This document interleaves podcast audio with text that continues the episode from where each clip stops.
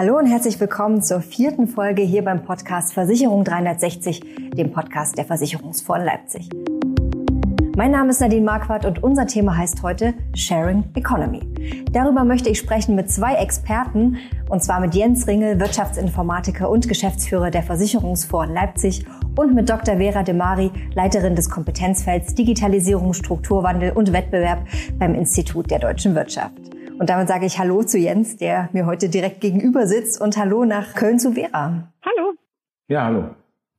Schön, dass ihr da beide da seid. Bevor wir aber tiefer ins Thema einsteigen, würde ich gerne erstmal noch den Begriff Sharing Economy klären. Also, was ist das eigentlich? Grundsätzlich kann man sagen, dass Sharing Economy ein Sammelbegriff ist für die geteilte Nutzung von verschiedenen Ressourcen. Und diese Nutzung kann sein über Unternehmen und, und über Plattformen, also Business to Consumer, oder auch zwischen Individuen erfolgen, also Peer-to-Peer. Was bei dem ganzen Konzept im Vordergrund steht, ist benutzen, statt einen Gegenstand oder eine Ressource zu besitzen.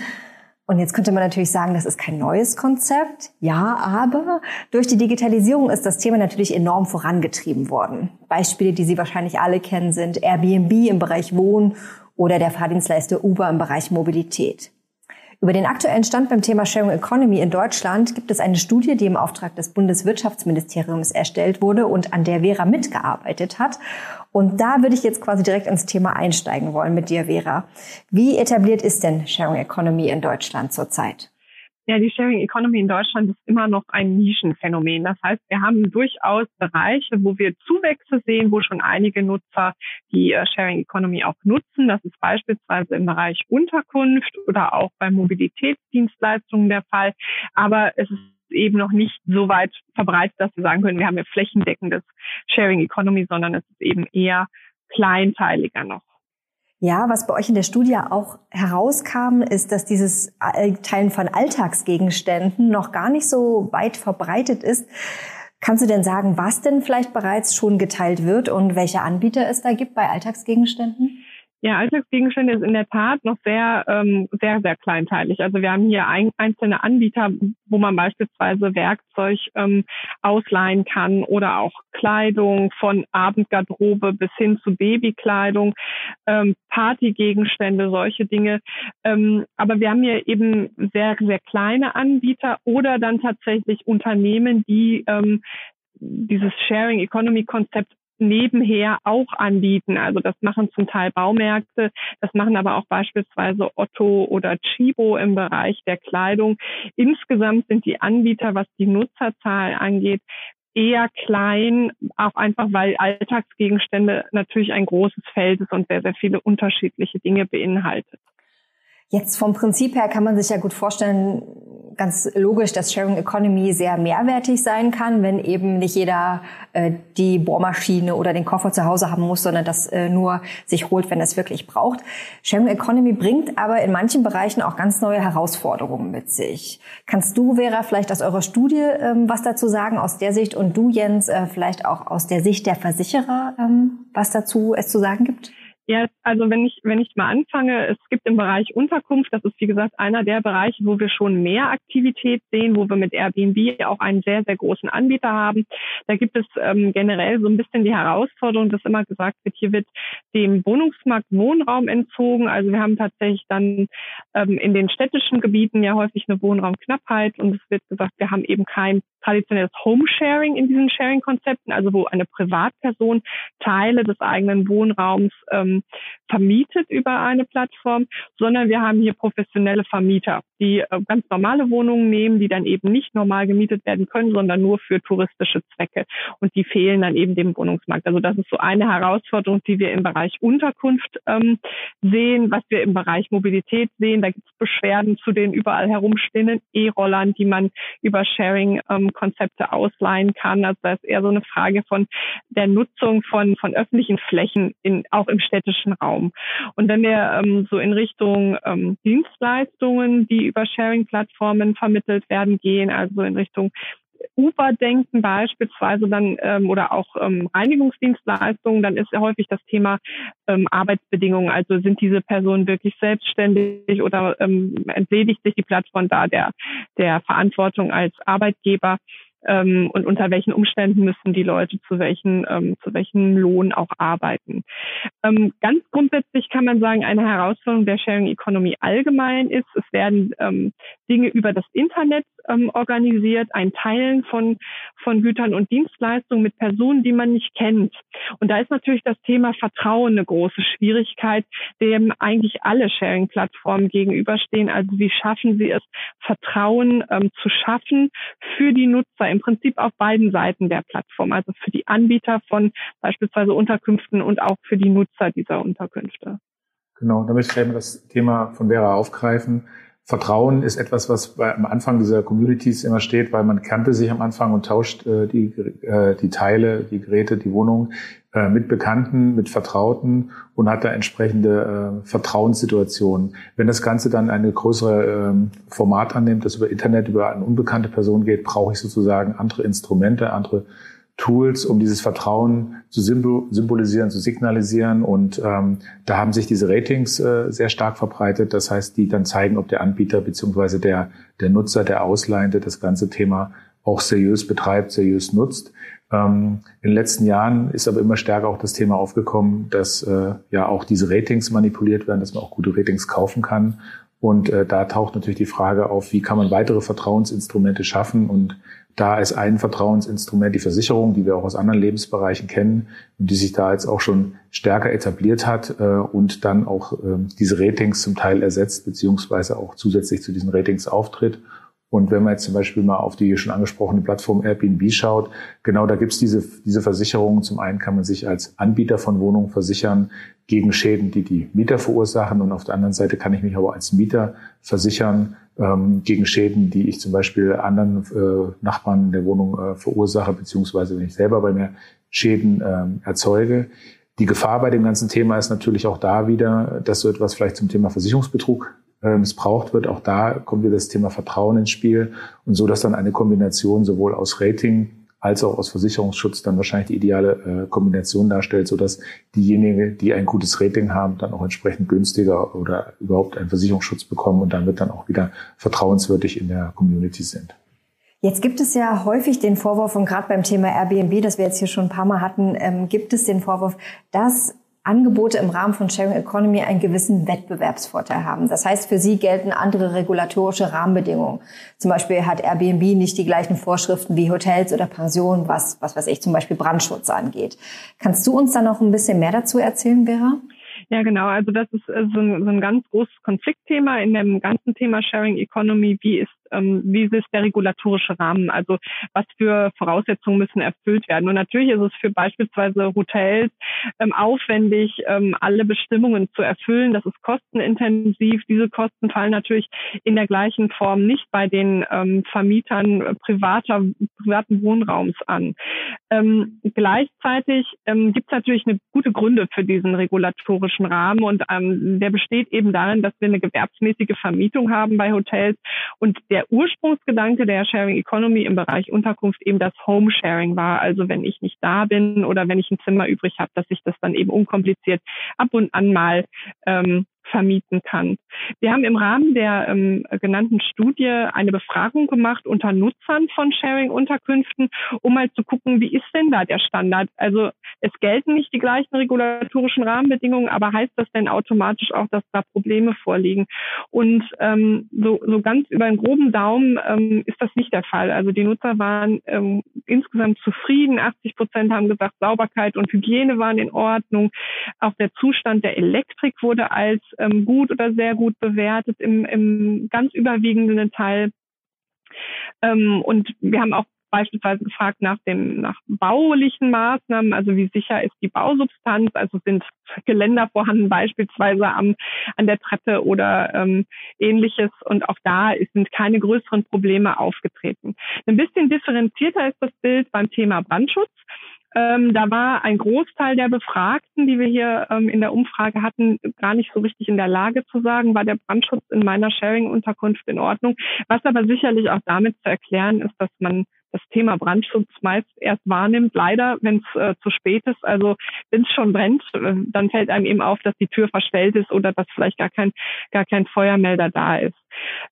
Ähm, Insgesamt kann man ähm, kann man sagen, dass dass es eigentlich hier keinen weiteren Regulierungsbedarf gibt. Das ist ja auch nicht so, dass einzelne Wohnungen im völlig regulierungsfreier Raum sind. Also zum Beispiel ähm, Rauchmelder sind inzwischen in allen ähm, Bundesländern ähm, vorgeschrieben. Zum Teil befindet sich die Regulierung noch in der Umsetzung, aber das ist was, was man grundsätzlich eigentlich überall haben sollte. Und auch für für andere Themen gibt es äh, gibt es bestimmte Vorgaben.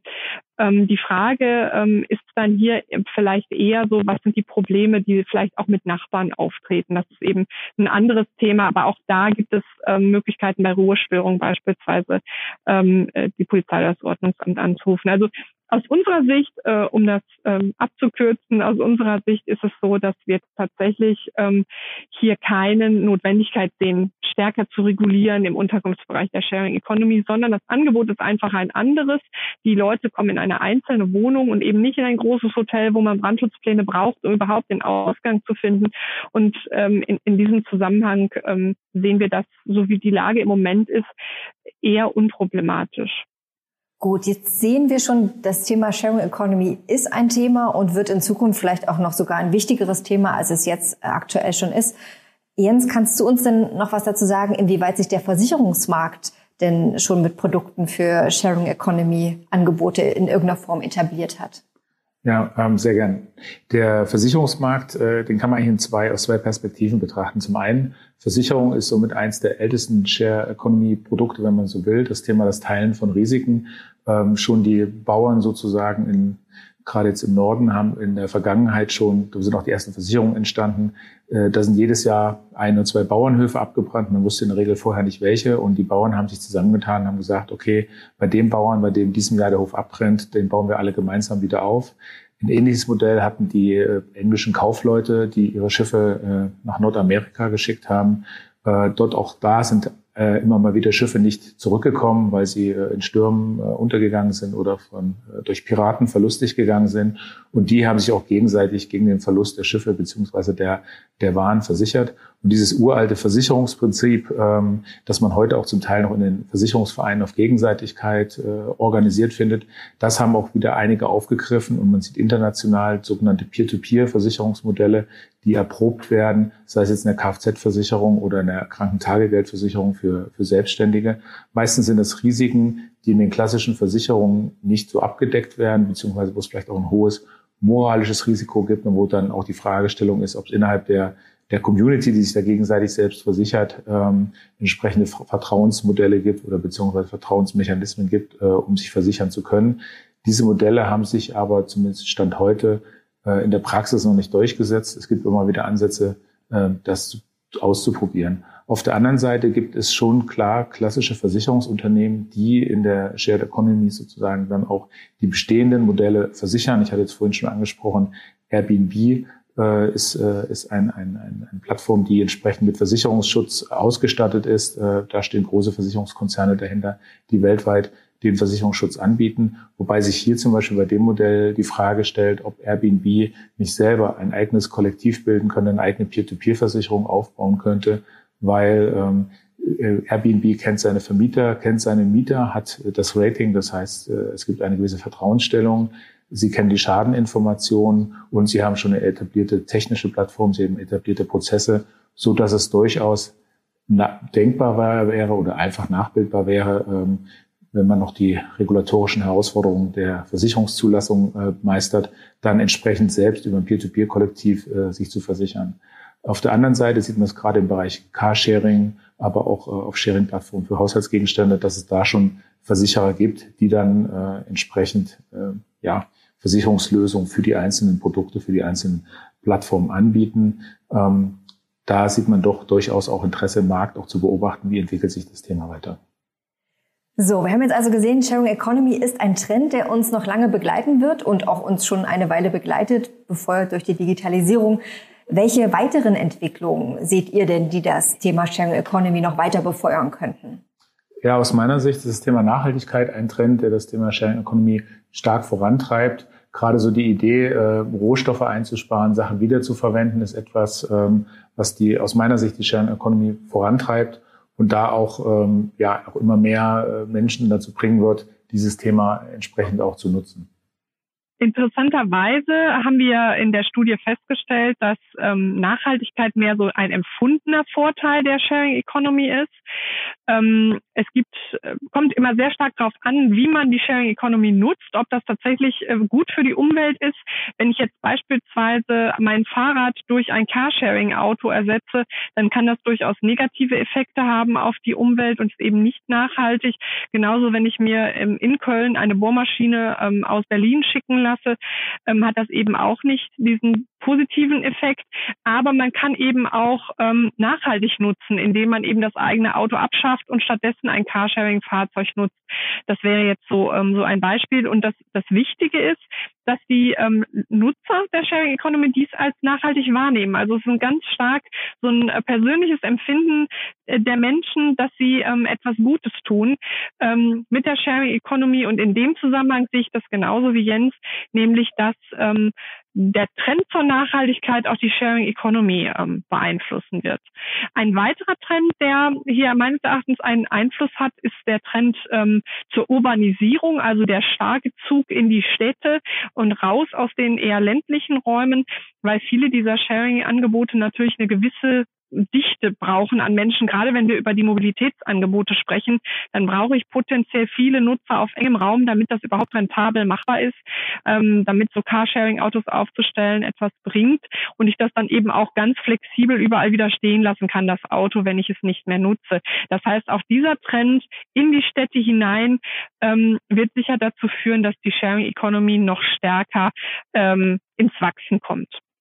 Ein weit, weiterer Trend aus meiner Sicht, der auch gerade auf das Thema Urbanisierung und ähm, die Nutzung der Mobilität oder verändernde Nutzung der Mobilität einzahlen wird, ist gerade das Thema auch E-Mobilität, weil ich glaube, man kann, kann sich kaum vorstellen oder schlecht vorstellen, dass wir die Autodichte wie heute haben und dann entsprechend die Stromversorgung in den, in den Straßen haben, an jeder Laterne drei, vier Steckdosen, wo dann die Menschen ihre Elektrofahrzeuge laden. Das wird sicher äh, in dem nicht funktionieren, in dem Modell auch nicht funktionieren. Das heißt, auch da wird die Sharing Economy mit äh, E-Mobilität in Kombination neue Modelle, neue Mobilitätskonzepte äh, bringen, die dann äh, entsprechend dieses Thema auch vorantreiben, weil es einfach gar nicht funktioniert, so viele Fahrzeuge entsprechend mit Batterien und so weiter auf die, auf die Straße zu stellen. Und das ist natürlich auch ein Thema, was für die Versicherer an sich sehr interessant ist, weil da entstehen Infrastrukturen, äh, die über lange, lange Jahre ähm, betrieben werden müssen, die finanziert werden müssen. Und das sind auch immer Investitionsmodelle, die, die wir sehen, die dann für die Versicherer sehr spannend sind. Ein weiterer Punkt, ein weiteres Thema in dem Zusammenhang ist auch das Thema Arbeitswelt. Auch da gibt es verschiedene Trends, die das Thema Sharing Economy äh, befördern werden. Äh, gerade da das, das Thema Third Places, das heißt, es gibt Flächen, die so zwischen ähm, Homeworking und, und Arbeitsplatz stehen, äh, gerade so das Thema ähm, gescherte Arbeitsflächen, ähm, äh, Coworking, Arbeits, äh, Coworking Spaces. Das sind auch Themen, die das Thema Sharing Economy wieder auf einer anderen Thematik, auf einer anderen Welt vorantreiben, bis hin zu dem, dass Unternehmen zunehmend auch das Thema äh, multimodale äh, Mobilität fördern. Also auch da das Thema, wie kann ich Fahrräder für die Mitarbeiter zur Verfügung stellen, vielleicht auch Mo- Mobilitätsdienste äh, und auch da entsprechend äh, über ja, Förderung über die Unternehmen diese, ähm, diese Sharing Economy Ansätze entsprechend zu fördern und auch so zu verbreiten. Vielleicht zum Abschluss würde ich euch gerne noch fragen, was glaubt ihr, warum ist denn der Trend Sharing Economy, warum ist das Thema wichtig? Und zwar, warum ist es wichtig auch für die Versicherungsbranche oder vor allem für die Versicherungsbranche? Warum muss man sich jetzt damit beschäftigen? Was glaubt ihr? Jens, magst du vielleicht anfangen? Ja, also zum einen, glaube ich, es entstehen neue Risiken, die ja, versichert werden müssen, wo es einen Bedarf gibt. Wir hatten vorhin das Thema Vertrauen. Versicherung ist ein, ein Produkt, ein, ein Surrogat, das Vertrauen ersetzen kann, beziehungsweise Vertrauen symbolisieren kann. Und äh, da ist das ein wichtiges Thema, weil äh, wir haben jetzt verschiedene Trends besprochen, die das Thema Sharing Economy vorantreiben werden. Und das wird dann auch ein sehr interessanter Versicherungsmarkt äh, der Zukunft. Ähm, auf der anderen Seite ist es auch so, dass bestehende Risiken äh, wegfallen werden, beziehungsweise sich verändern werden. Wir hatten gerade das Thema Mobilität, wir hatten auch das Thema Wohnen gehabt. Ähm, so dass auch da äh, starker Einfluss auf die Versicherungswirtschaft in der Zukunft sein wird. Ähm, wir hatten das auch äh, vorhin schon mal angesprochen gehabt, das Thema, wenn Fahrzeuge zum Beispiel auch intensiver genutzt werden, äh, in dem Rahmen äh, zum Beispiel von, von, von Flotten, äh, von Sharing Economy Flotten, dass dann auch die, die, das Risikoverhältnis oder die Risikonutzung sich ändert. Das heißt, die Versicherer müssen die Versicherungsrisiken anders äh, kalkulieren. Und ähm, ja, also es ist ein Trend, der für die Versicherung für die Zukunft durchaus sehr relevant sein wird aus meiner Sicht. Wir sehen ja gerade ähm, in der aktuellen Corona-Pandemie, dass sich ähm, vieles ganz schnell ändern kann. Ähm, dazu gehört auch beispielsweise das Thema Mobilität. Ähm, während vorher lange der Trend war hin zum öffentlichen Nahverkehr und die Leute auch gerne mal ähm, das Auto, das eigene Auto stehen gelassen haben, auch zugunsten ähm, der Straßenbahn beispielsweise, haben wir jetzt die Situation, dass jeder am liebsten für sich ähm, äh, mobil sein möchte, zur Arbeit fahren möchte beispielsweise. Da haben es ein ganz neuer ganz neuer Trend quasi, für, auch für den Carsharing-Markt, aber auch die anderen Sharing-Bereiche im Bereich Mobilität. Das zeigt eigentlich, wie, ähm, wie aktuell ähm, die Sharing-Economy ist und wie auch aktuelle Entwicklungen die Sharing-Economy immer wieder neu beeinflussen können.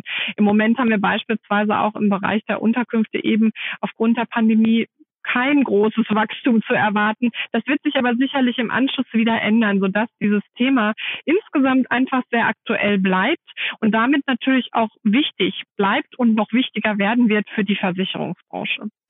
Wunderbar, ein schönes Schlusswort. Vielen Dank an Doktor Vera Demary vom Institut der Deutschen Wirtschaft und an Jens Ringel von den Versicherungsforen Leipzig. Die beiden waren heute meine Gäste zum Thema Sharing Economy. Hier beim Podcast Versicherung dreihundertsechzig, dem Podcast der Versicherungsforen Leipzig. Wenn Ihnen diese Folge gefallen hat, dann können Sie den Podcast natürlich gerne abonnieren. Sie finden uns auf bekannten Podcast-Plattformen wie Apple Podcasts, Spotify und Deezer und natürlich überall sonst dort, wo es Podcasts gibt. Dort können Sie dann auch die bisherigen Folgen zu den Themen Ökosysteme, New Work und Afrika noch einmal nachhören. Und wenn Sie informiert bleiben wollen, dann kann ich Ihnen nur die Social-Media-Kanäle der Versicherungsforen Leipzig empfehlen. Da sind Sie immer auf dem Laufenden. Ich würde mich freuen, wenn Sie wieder dabei sind bei der nächsten Ausgabe hier beim Podcast Versicherung dreihundertsechzig. Vielen Dank, machen Sie es gut und bis dahin.